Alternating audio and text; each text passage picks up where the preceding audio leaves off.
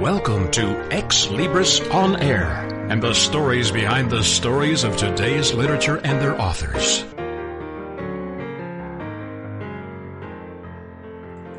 Greetings for Ex Libris On Air. This is J. Douglas Barker. The book title is A River Too Far, and joining me from Florida is author Lee Flandreau. Thank you, sir, for joining me today. Thank you for having me. This is an interesting story. I began re- well, I say it's an interesting story. The concept is certainly interesting. I began to read it and uh, automatically assumed it must be a fictional work. But in visiting with you earlier, I understand this is actually an account of a trip or of uh, something that you personally experienced, and it, it encompasses uh, the the country of uh, is it Peru? Is that correct? That's right. Yeah, sure. and we wandered into uh, Bolivia a little later by mistake. I but you digress. Yes. Now this is 180 some pages. Why was this story uh, of interest? Do you think to uh, to the reader? And and you you note that many people said you need to tell your story. Well, I, it's a trip I took uh, about 28 years ago, and I kept a lot of notes. It was unusual. It's uh, we thought we had a trip well planned, and it didn't turn out to be that well, but um, I took a lot of notes, as I did on many of the interesting trips I took, and I uh, wrote it up when I got back. I had photographs, hmm. and recently, even though this was 28 years ago, recently a friend found the notes, had them bound, and sent to my children. And they said, Dad, it's a great story of that trip, uh, but we can't read your handwriting. Could you type it up for us? And so then someone else said, "Why don't you write it? You have the pictures and and uh, the experience, and you've written the book already." I wrote a, a, a history of the local area down here. It went over pretty well, so I did, and I tried to make it humorous, which it was, um, because we had a happy ending. but it, but uh, uh, they thought it was an interesting story, and so we just had it published. Well, that's fabulous. Uh, now, the uh, fact that it had a happy ending doesn't mean that it was all smooth sailing. You you do talk about a, a, river trip, and uh, you also uh, have included a lot of details which most people would have forgotten. Was this trip a um, a pleasure trip to begin with, or an adventure trip? How would you describe it? Well, it was a pleasure trip. Um, I had always been fascinated by the Amazon rainforest. It's gigantic. You know, it's yes. um, it's as large as the entire United States, about three million square miles, and it's all jungle. It's all rainforest. The all the animals are different. The trees are different. Uh, they don't. The animals don't match anything in Africa, Asia, or North America. Um, and and it's always fascinated me. And it's the least probably the least um, explored area in the world. Wow. In fact, recently they just found another tribe by using a drone, a tribe of people down just north of Peru there that they never knew existed. So incredible! It is quite an interesting place. We didn't run into any headhunters, but uh, we the problem that we had was we I found another friend who was also fascinated with this area. So we got together and said, let's let's research trips that we could take. And mine were kind of uh, touristy, and he found a, but he found on the west coast uh, a woman who spoke Spanish and was a naturalist, and said she lived down there and she had all the details, and she was lived in a place in the summer for many summers and studied a place called Puerto Maldonado, hmm. and it's in the eastern part of. Um, it's near the Bolivian border in Peru, on the other side of the Andes, in the rainforest. Well, it's it was she was a female. She lived there alone. She knew people down there. That sounded safe enough. Mm-hmm. Then we, uh, she had all the details. She uh, was going to be the guide and take us with uh, two of the locals in a cruise boat. Everything sounded wonderful. She even designed the, showed us where the uh, things were in the boat, where we our observation area was, and all. right, yeah, that... and we had so many things we had to do in preparation. We had all the provisions that we should take and what we'd see. Um, well, it was quite different. She backed out of the trip, but said you should go anywhere. These two men don't speak English, but they're easy to communicate with. Uh, well, uh-oh. they were not. they didn't speak a word of English. They didn't even speak good Spanish. But we were there, and then we found out the town doesn't ha- didn't have electricity. It didn't have. Uh, it had one telephone line, I think. There, I didn't even know that towns like this existed. The only thing they had was an airport. Wow. You couldn't travel by water. You couldn't go by rail, and there was no road connecting it to any other city anywhere in the in Peru or Brazil. Incredible. I didn't know places like that existed. So, well, I had a little small anxiety attack, but got over it. Decided uh, my partner said, "Let's go."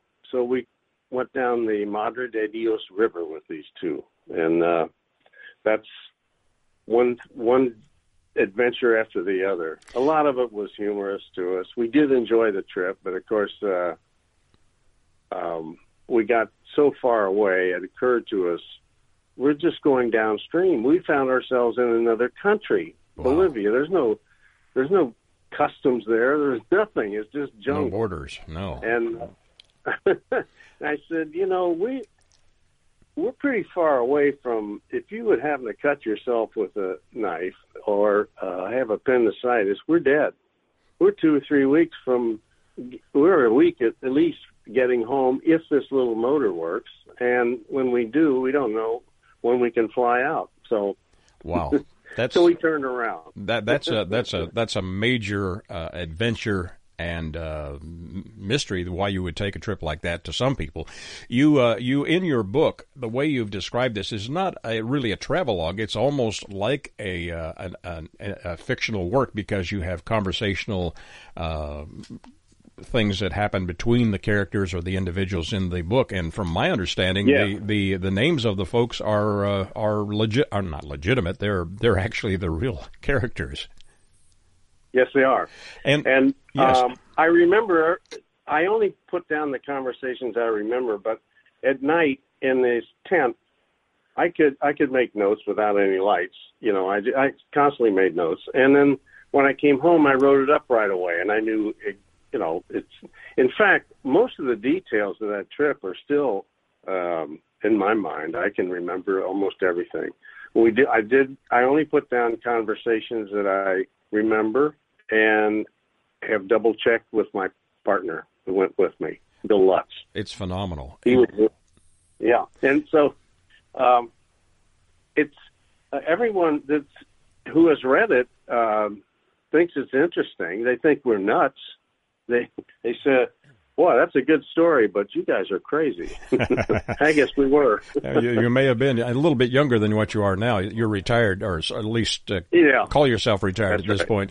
Now, the the number of miles that you covered, did you have any way of uh, tracking that, or do you know approximately how many miles you sailed downriver or upriver? Well, I do. I know that the um, from Puerto Maldonado to the border at the Heath River is the border of uh, Bolivia.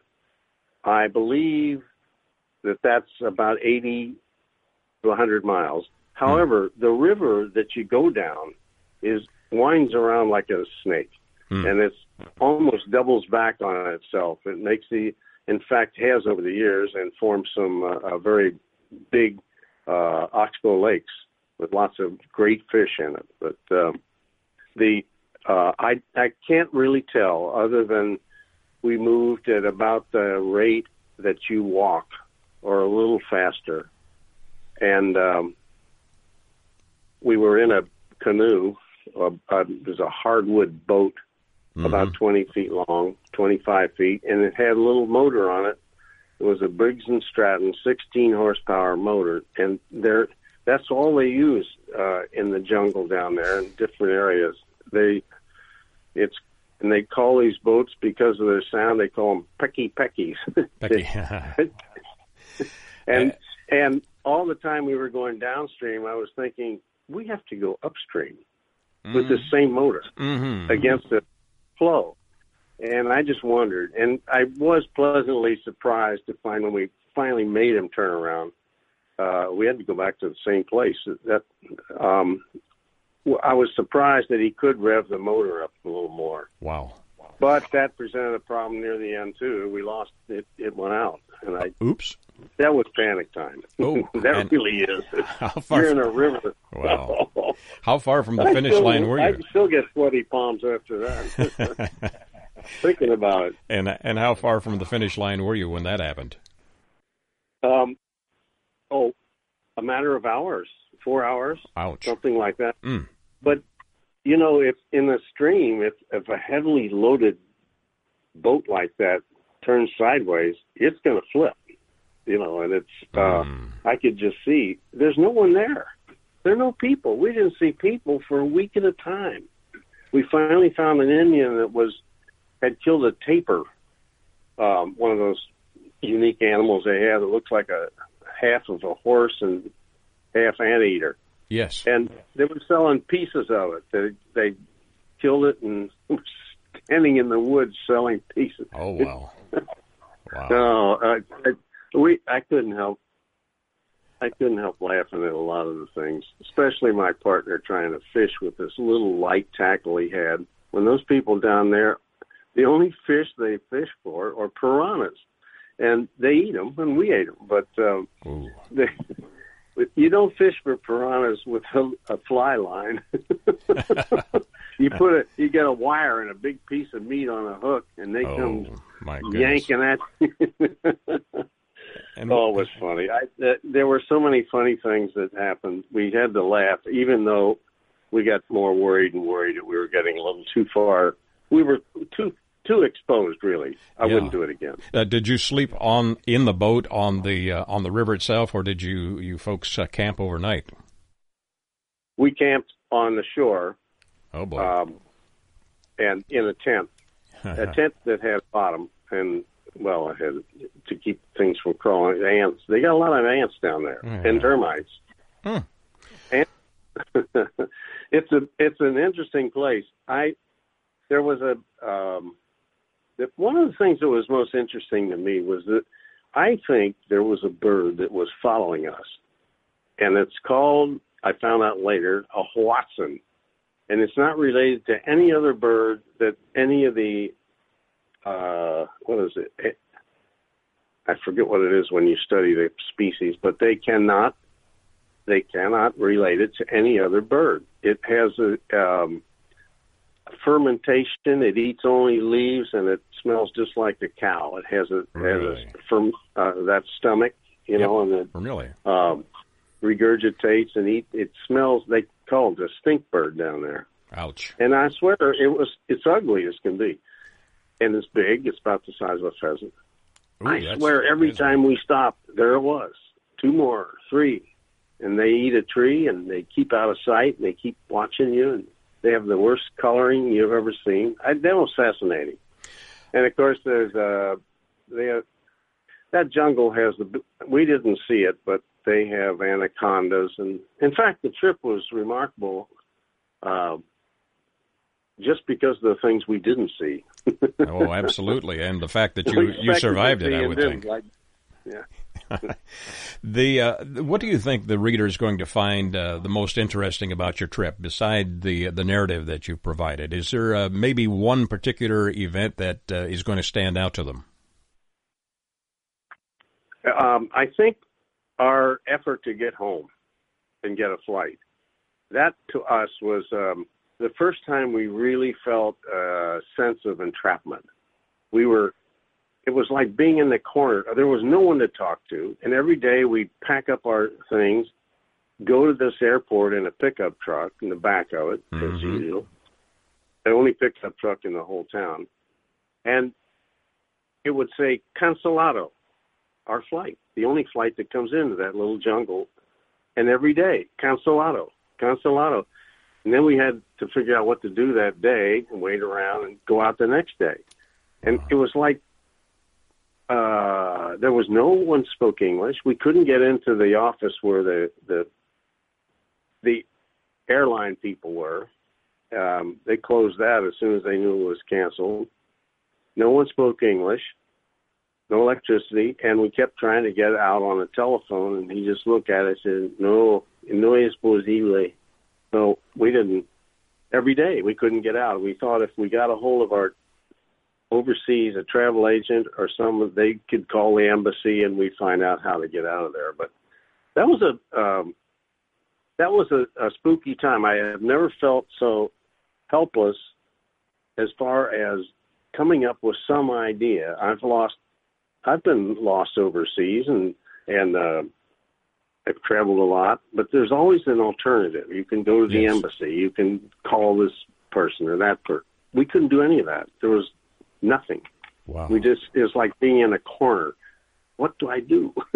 and and how but, long uh, how long was the trip in, in its entirety? Um, I, you know, it's not clear, but I think because we changed our flights and everything, it was about three weeks. Three weeks. Wow. Well, it's a fascinating, fascinating story. three weeks. a fascinating story, and uh, for those who want adventure or are considering going to the Amazon rainforest, this certainly would be a book to read. And if you just want a high adventure that has conversation in it and reads like a novel, then you need to get a copy of the book, A River Too Far, author Lee Flandreau. Sir, um, where can my listeners get a copy of your book? Well, it's on Amazon and through Ex Libris. Excellent. They have a website. You've Ex Libris. Yes, you've written another book. Are you planning to uh, do a follow up to this one in the near future?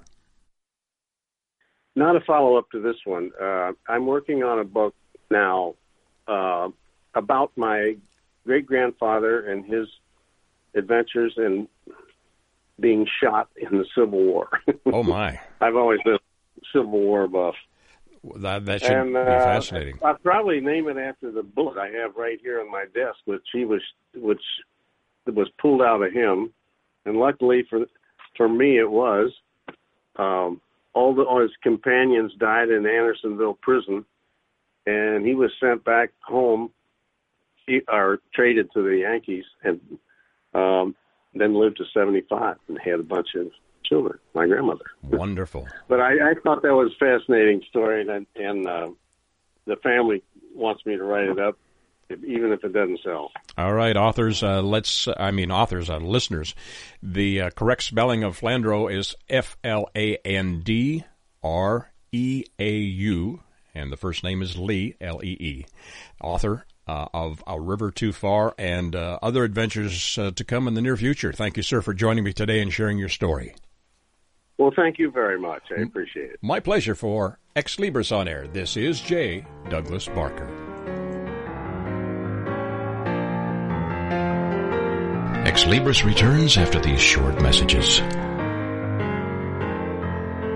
Have you heard? The pages of American Patchwork and Quilting magazine come to life on our new weekly online radio show, American Patchwork and Quilting. Join Pat Sloan, our blogging and quilt designer host, as she talks about the latest trends, ideas, and inspirations. Her guests include quilt pattern designers, authors, quilt shop owners, and our editors, all quilters, just like you. Call in with your questions. Get quilting tips from industry experts. Learn about free patterns. Hear behind the scenes stories from our magazines, American Patchwork and Quilting, Quilt Sampler, and Quilts and More. Get the scoop on free stuff and find out more about the best independent quilt shops in North America. To listen to a live show, tune in Monday at 4 p.m. Eastern. Just log on to allpeoplequilt.com slash radio. To hear past shows, go to iTunes and search for American Patchwork and Quilting Radio. We hope you'll join us because we know that quilting changes everything.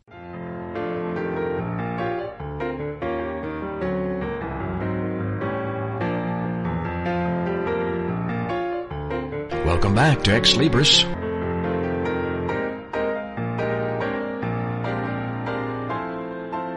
Greetings for Ex Libris on air. This is J. Douglas Barker. The book title is Wonderfully Blessed, Highly Favored, Deeply Loved by the Father, Son, and Holy Spirit. And joining me from Arizona is the author, and the gentleman who is highly favored and blessed, Joe Lockhart. Welcome, sir, to the program. Welcome. Thank you. This is a, a book that uh, obviously is your personal passion. Now, uh, in reading a little bit of your history, you were born in Mississippi, if I remember correctly, and have moved somehow to Arizona. And I'm not going to be uh, sharing too much that's embarrassing, but it says that you're 83 years old. Is that correct? 84. 84. Well, this is uh, October 1st. October 1st. All right, sir. Now, this is the, uh, the first book you've written. Is that correct? Yes, it is.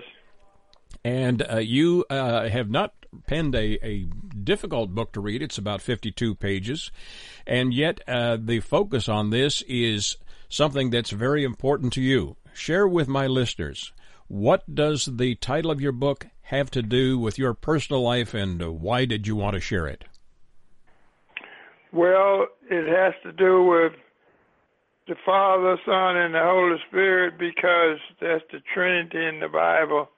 And for the first part of my life, uh, was very negative. I was into selfishness and unforgiving and just a lot of meanness and stubbornness. I guess is word is the best way to describe it is I didn't have no respect or thought uh, for God or who didn't. It just seemed like I didn't need no God. I was my own God. I, that's the way I felt for a long time and I was wild and running around drinking. Sometimes I'd be drinking and go places and do things, and I didn't even remember where I went.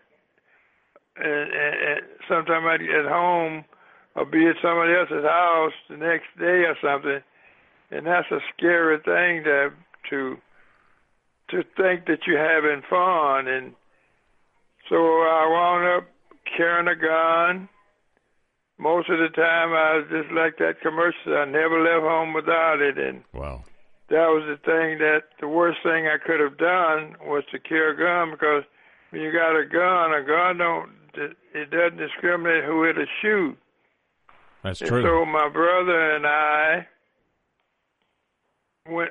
The thing with my parents, usually when they would leave home, they'd leave the oldest one in charge he and they had the authority to do whatever they wanted to do to discipline us. And so he he whipped me. I was about nine years old, wow. and he whipped me, and, and I never forgave him for that. And I thought I had forgotten it all, but but he left when he left Mississippi and went to Illinois, Chicago, Illinois in 1948. And like in 1966, I went to Rockford, Illinois, and I made contact with him from Rockford is about a hundred miles from Chicago. Right. And so we reconnected after a long period of time. But I thought that I had forgiven him well, I had pretty much forgotten the, the early years of our life, but then we started drinking, and all that stuff would come back hmm. to the surface.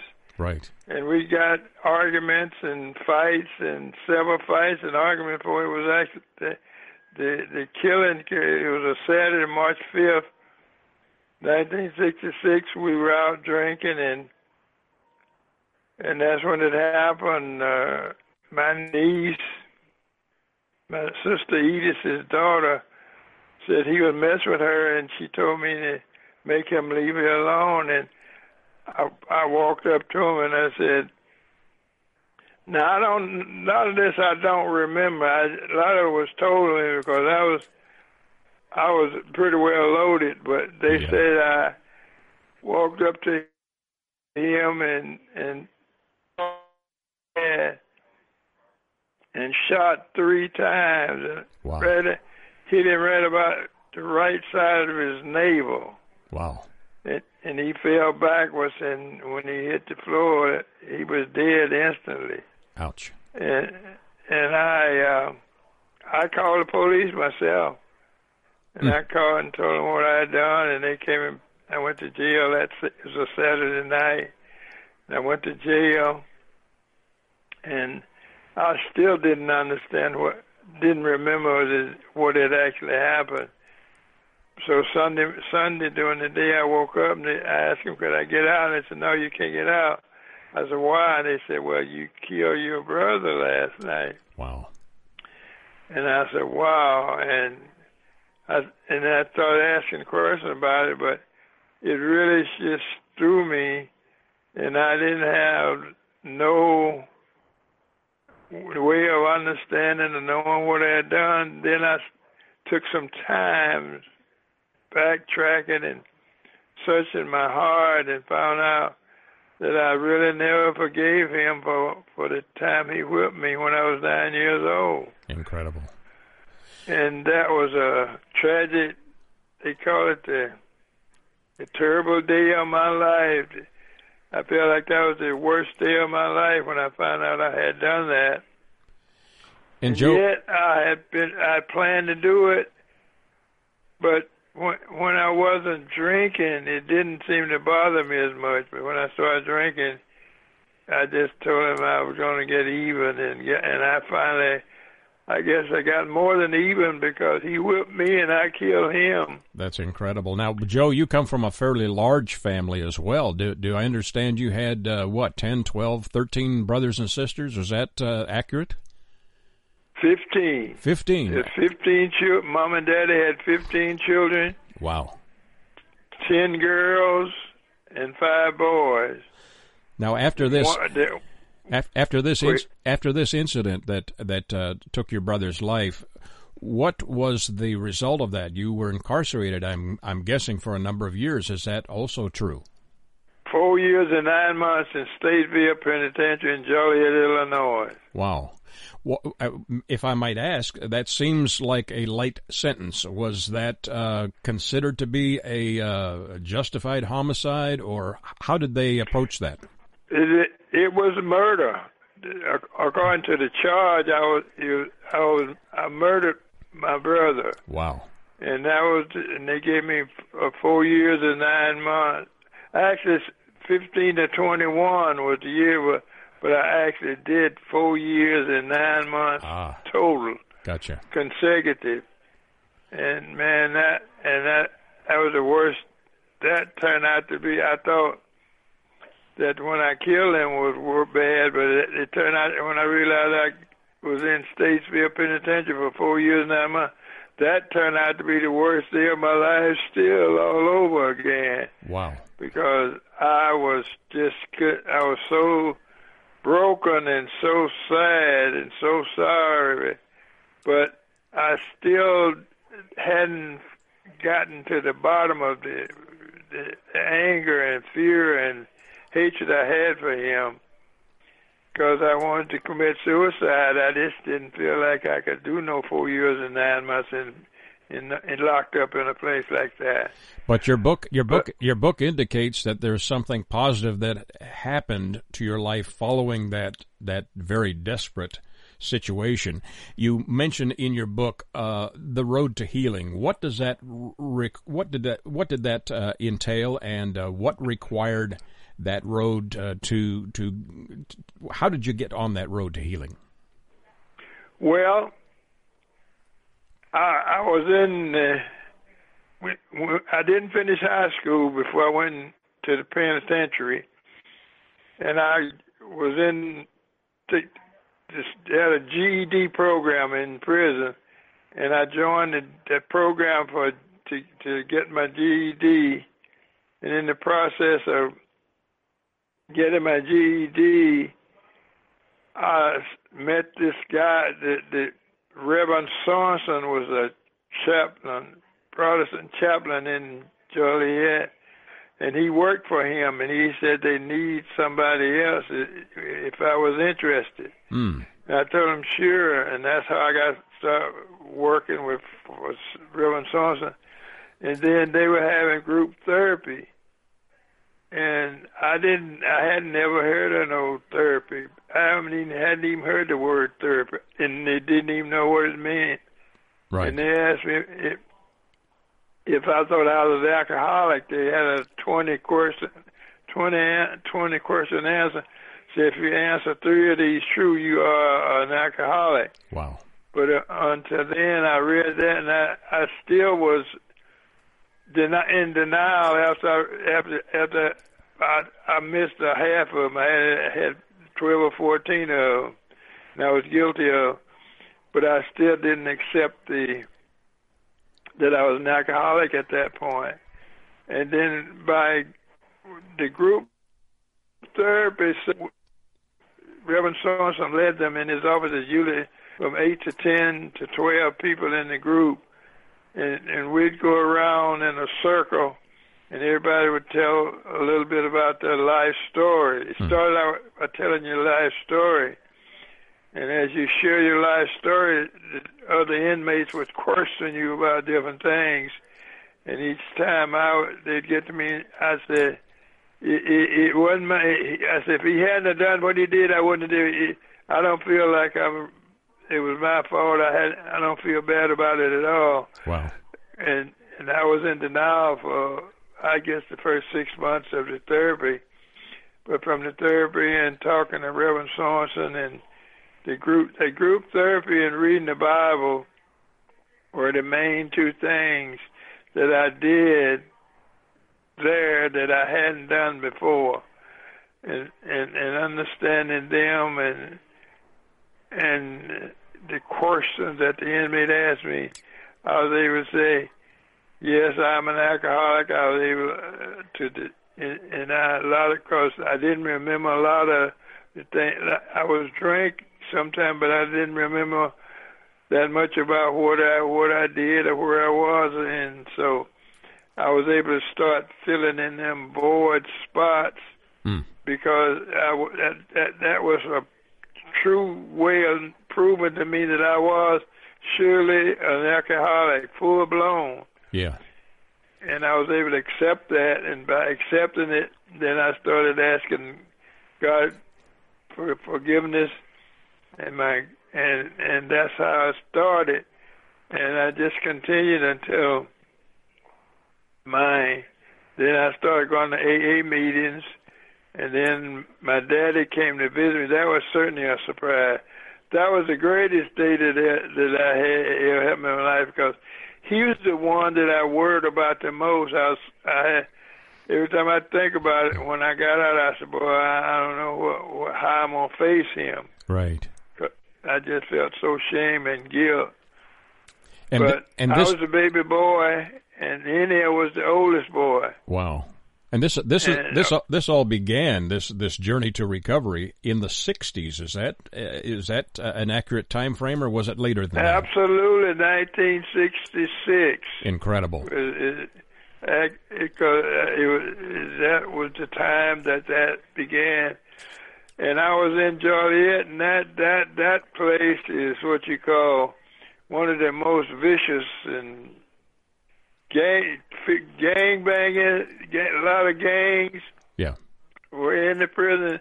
Half of it, a lot of it was controlled by the gangs inside. And man, I I was kind of walking on thin ice a long, a lot of time. But after I accepted Jesus Christ as my Lord and Savior, I was. It was just like a weight lifted off of my shoulder. I could feel the relief just when I ex- asked Him to forgive me, and I felt the forgiveness because I was genuinely sorry for what I had done. And when I was genuinely sorry and asked Him to forgive me, I would never do nothing like that again. And He forgave me, and I started to feel so free. And then I had the opportunity to have my daddy come visit me on top of that. And he came to visit me from Mississippi as a surprise. Wow. But but he came and and, and as soon as I saw him, I started to break down. He's oh, he's hold it, hold it, hold it. He said, I am not here to talk about your brother. And he's dead, and he ain't coming back. Wow. I'm here to see you because you he's dead and gone, you alive. And he said, I, he said, I, I he said, I forgave you. To, well, right, away, he said, I forgave you for, because I love you. He said, you're my son. Mm. And and that was another great day of my life. That just knowing to hear him say that, I, I was walking like on cloud nine because it was such a joy I felt within my heart, and and and and and, and I was able to give him a hug for two or three minutes. I just we got to just stood up and reached across. Had a balance uh, bar between us, but we were able to stand up and and hug. And boy, that was a the best hug I've ever had from him, uh, anybody else really, because it was it was a for, un, it was forgiving hug. Yes. And it taught me how to forgive. Well, I will say this, Joe. I will say this, Joe, about your story. Uh, you know, there are many people in prison, uh, individuals that get religion. Uh, you obviously got vaccinated with something a little stronger than that because it's still it's still working, and uh, you're still motivated to share your story not only of the sad and bad times, but also of the blessed highly favored, deeply loved by the Father, Son, and Holy Spirit uh, journey that you're on. So you, your book really turns from that sad and bad time to one that's exciting and one that's motivational, and you still have that motivation. Why is that? Well, because the Holy Spirit, the Father, Son, and Holy Spirit, God so loved the world that He gave His only begotten Son, John three sixteen whosoever believe in him shall not perish but have everlasting life. So I found out just by believing in Jesus Christ and in the, and the Father and the Son dying on the cross for me. Jesus died for me to, to save me from my sins, something I couldn't do for myself. So I need, I was in desperate need of a Savior, and it, and because I found out that that was the best place for me, because had I not gone there, I don't believe I would be the man I am today because I'd have still been making excuses and, and in denial, I believe.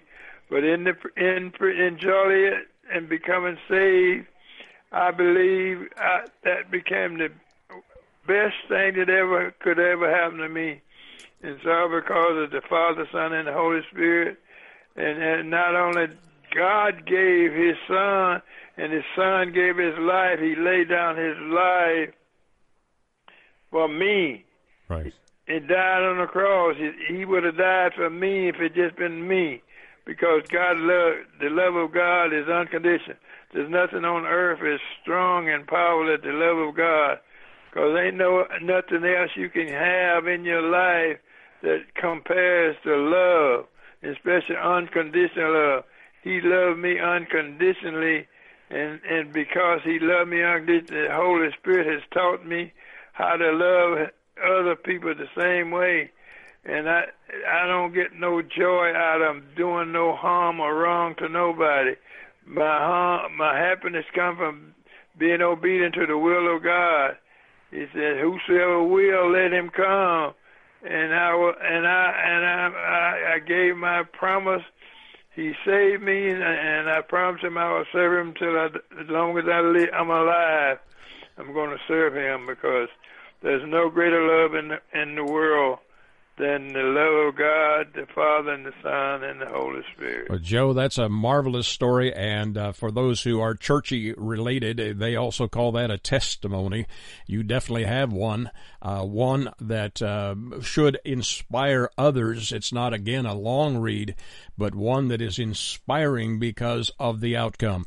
You were reconciled with your brother's children and also with your brothers and sisters. Uh, there's more to this story than what you've shared uh, just in this brief uh, conversation. Joe, where can my listeners get a copy of your book? Oh, I got a website, Joe Lockhart Book, and and and and, uh, and Facebook and zebra, z- X zebras, and I believe Amazon. Yes, Amazon, Barnes and Noble. They can also request it from their local bookstore. bookstore. Probably uh, rather than the, the title, which is lengthy, you might just look under Joe Lockhart, L O C K H A R T. That's the author uh, 84 years old at the moment, and uh, sharing his faith and sharing his future uh, with with uh, hopefully a worldwide audience. Thank you, Joe, for sharing that with us today, and uh, we look forward to visiting with you in the future. Perhaps there'll be a follow up book. Thank you, and have a blessed day now. My pleasure, sir. For Ex Libris on Air, this is J. Douglas Barker. Ex Libris returns after these short messages. Only once every few years does a show come along that makes you think, makes you care, makes you believe the impossible. A show featuring only the best in writing, acting, and directing. Until that show comes along, we suggest Paranoria Texas. Thrilled to the adventures of six superpowered nerds on a never-ending quest to take over the world and to complete their collection of She-Hulk comics. Paranoria Texas, Monday nights at 8 p.m. Central on AstronetRadio.com.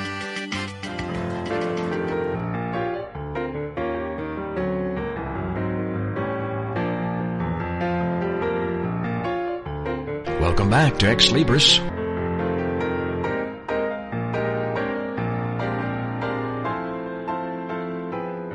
Greetings for Ex Libris on air. This is J. Douglas Barker. The book title is Be the Pine, Be the Ball. And joining me from California is the author of this quizzical work, Paul J. Zingg. Paul, welcome to the program.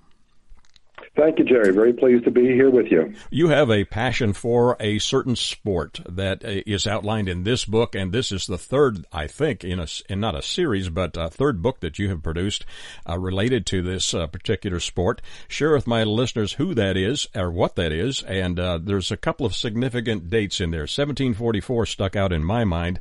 Share with my listeners why that's important and how this book got to be written. Well, the book definitely stems from my uh, passion uh, for golf, but also the attempt to look for meaning in everything that I do.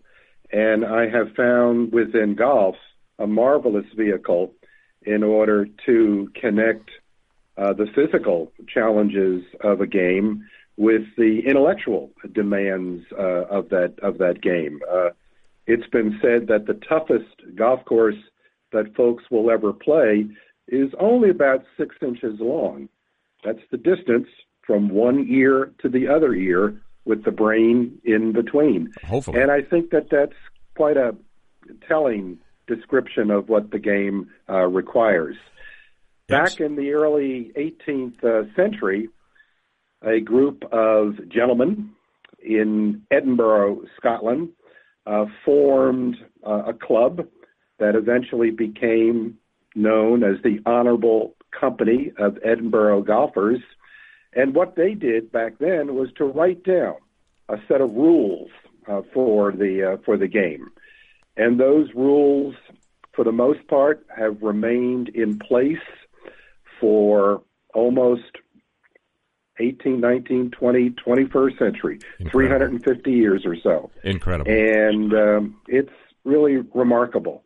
You, what, your, your, your, your title, uh, Be the Pine, Be the Ball, I'm guessing yeah. re- relates back also to the 1700s. Is that correct? Or, or am I it misreading that? Does. Yes. Yes, it does. Uh, uh, Be the Pine was the advice given by a Japanese poet by the name of Basho, who many Japanese and haiku poets regard as the father of haiku poetry. And his advice to those who wanted to follow the haiku way, so to speak, is basically summed up in a line in which he said, In order to write about the pine, you must become one with the pine. Mm. You must be the pine. So it required an intimate understanding of whatever the natural uh, subject was in order to write about it and understand its properties. Be the ball is a phrase that comes from an American um, uh, comedy film from the dates to the 1980s called Caddyshack. Uh-huh. And in that particular film, at one point, one of the major characters is giving advice to a young caddy who aspires to be a good golfer. And the better player advises him that in order to really be proficient in the game, you had to learn how to block out all distraction and concentrate on the immediate task at hand, i.e., the ball. Mm. So be be the ball. Be the ball. And uh, and what I found in my own uh, study and beginning to write haiku is remarkable agreement between haiku poetry and golf through the intense focus that both require on an object of uh, concentration, the ability to block out distractions as one focuses on whether it's the study of a pine or the hitting of a golf ball, but it also uh, opens up that the world of interpretation and that how Basho might have contemplated a pine or his pupils or me or some other uh, haiku poet. The range of interpretation underscores, I think, the appeal of that poetic form. The same thing with golf. It uh, there's no two golfers who ever have the same swing, the Hmm. same ability, but they are connected in that they need to bring focus, concentration, and in particular simplicity to their approach to the game. It's exactly what haiku also preaches Yeah. simplicity, focus, etc. Your book mentions a lot of well-known golf courses, including St. Andrews, and gives a descriptive of that of that uh, well-known or well thought of uh, golfing venue. Have you personally been uh, a a player on the courses that you mentioned in your book? Yes, um, in fact, all of the courses that have really received um, significant attention, like in Scotland, St Andrews, Dornoch, Muirfield, uh, Prestwick, places like that. In the United States, Merion, Pebble Beach, uh, uh, Cypress Point. Uh, so a lot of this does come from firsthand experience uh, on those courses and also an attempt to understand the larger world in which those courses sit. And St. Andrews is a perfect example because the entire town of St. Andrews is devoted to golf. You go in the bars and that's what they're talking about. You walk down the streets and the shops are all about golf. It is very golf savvy and very respectful of the history and the culture of the game. So I've sort of gravitated to those courses that have that historical um, sense and historical sense of the uh, uh, the power of the game, the appeal of the game, and these are courses also that have changed very little uh, over the years. Yes, there's been tinkering and so forth, but they're masterpieces. And what the best architects have done, have they have respected and they've witnessed the the beauty and the genius in the design of these older courses, and they haven't really messed with them very, very, very much. And again, St. Andrews is a course that plays differently every day, depending upon uh, the weather, depending upon the wind. Um, it's not just what one's game is like on a particular day. It's all of these other factors that influence how the game needs to be played as the day presents itself. And and the course itself is not surrounded by uh, hedges and fences and uh, the typical thing of of, uh, of courses in the United States that are sort of exclusive. It's a rather rough and rugged uh, atmosphere, is it not? It is. It's it's actually uh, there's a great story of uh, Sam Snead, the great American golfer and winner of many majors uh, heading to St. Andrews in 1947 to play in the Open. And he arrived on a train, and as he's looking out the train window, he sees this field, an open, rumpled field that, for all extents and purposes, was abandoned and barren. Well, it turned out that was the old course at St. Andrews. Incredible. And um, he discovered, as so many people do, that it does take a while to, I think, appreciate uh, the genius, uh, to laugh at the idiosyncrasies, uh, to really experience what golf was like. I mean, really 400, 500 years ago, and how St. Andrews has preserved uh, the basic spirit of the game as well as the challenges of the game. But yes, there's no hedges spelling out Old Course. There's no grand archway to the first tee. It just sits there at a corner where the city center uh, joins the golf course. So on any particular day, the first tee, the 18th green, surrounded as they both are by a low fence. Perched on this fence are people eating their lunches or watching the show before them, mm. and it's all it's quite beautiful. It's it's unique, and it underscores the accessibility of these great grounds, whether one is a player or a spectator, or simply someone who enjoys uh, a beautiful uh, place to watch and, and hopefully play golf. 278 pages, and uh, we'll say this uh, on behalf of the uh, listener. Your book is not a how to play golf. It is a reflection on the atmosphere, the learning lessons around or surrounding the game of golf.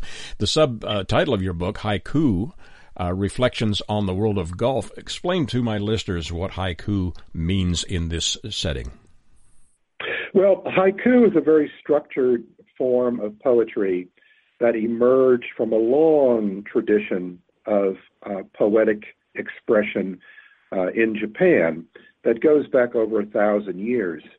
But in the late 17th, uh, early 18th centuries, it began to be um, formulated around a certain set of rules. Basically, three lines of 17 syllables. The first line, five syllables. The second line, seven. The third line, five. Hmm. Traditional haiku also involves a nature reference, a reference to a season, or a reference to a particular natural phenomenon, a pond or a frog or a, um, a, a, thunderstorm. Uh, and the third line also is sort of a kicker. Uh, the first two lines may, in fact, be a thought on their own, but the third line then gives the reader just another thought about how to appreciate uh, what the, uh, the, the poem tries to uh, accomplish. Uh, in fact, um, if might I read one? Oh, abso- absolutely. I, am seeing that most of your chapters do they not begin with a haiku, or is that uh, they all? There's yes. there's 72 haiku poems, and there are 72 short essays uh, which accompany them, and um, they're all designed to be self-contained, so one can pick up the book really at any point and hopefully uh, enjoy it at that uh, at that point. Beautiful. Well, share um, share with my listeners uh, a, haiku. Here, here's one. Um, the, the, title of the of the piece is Squib, S Q U I B. A squib is a quick arriving and fast departing but very intense rainstorm that is very common uh, to Scotland and to Ireland. They kind of arrive out of nowhere and then they move on. So the poem goes this way, and again, it's the five, seven, five arrangement. The first two lines are a, a, a thought on their own, and then the third gives it a little kicker. The squib brings fierce rain. Umbrellas raise against it. A feeble defense. Mm-hmm. And so, and the idea is hopefully people in their mind will imagine different notions of what fierce rain is. They will have different notions of rushing to raise an umbrella in order to ward off the deluge. And then the the reality of watching the umbrella blow away or turn inside out or otherwise fail in order to ward off the, the storm. So that's that's one that particularly reflects the formula and in fact the uh, the spirit of uh, the the poem or of the form I think particularly well. It's it's an incredible form because of the structure. I mean, uh, you you you know in advance what the structure will be, but then you have to conform the thought and imagery to match it. That that's a, that's a challenge in itself, is it not? It it does. Um, and you know, as I wrote, as I went through the book and imagined what it would be, uh, sometimes I would be I would focus on a single line, not necessarily, uh, or even a single word, not necessarily a, uh, a, full poem. In other cases, I might have uh, a certain alliteration or a certain rhyme in mind, and it would it would take shape. Uh, let, me read one other one to underscore yes, this. Yes. This is a poem in which I had the last line in mind before I wrote the poem. And the last line is each in its own way. I mean, that's a very simple expression. People use it often for many different um, uh, many different occasions. Yes. But here's the poem. And the poem focuses, it's entitled Greatness, and it focuses on the rankings of courses and the ratings of courses and, you know, why is Pine Valley number one and why is Cypress Point number two and why is some other course number a hundred? Um, and, and, this is a poem that kind of brings some perspective to rankings. It, again, greatness. Are cherry blossoms more splendid than rose petals? Each in its own way. congratulations. The, again, this book, uh, listeners, is not a how, a how to play golf or I don't know how to describe it other than it's a poetic interpretation of the atmosphere of golf with haiku and uh, beautifully written. Uh, certainly don't have to be a sports fan or a sports uh, enthusiast or a golf enthusiast to enjoy this book, the title of which is Be the Pine, Be the Ball. Haiku Reflections on the World of Golf, and my author has been Paul J.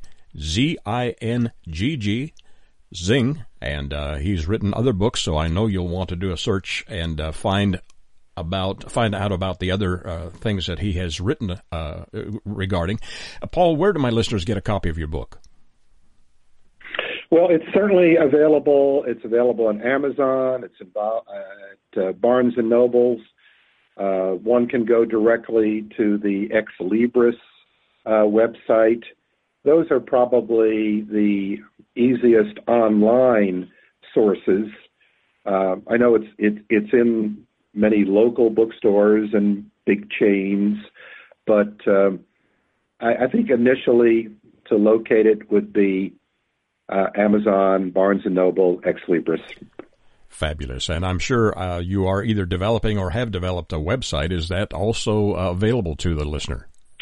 Yes, uh, I can be reached at um, www.authorpaulzingg.com.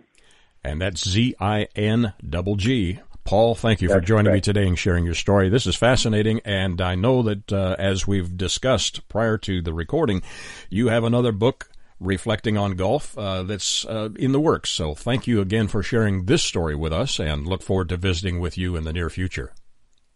Thank you very much, Jay. I've enjoyed our conversation. My pleasure, sir. For Ex Libris on Air, this is J. Douglas Barker.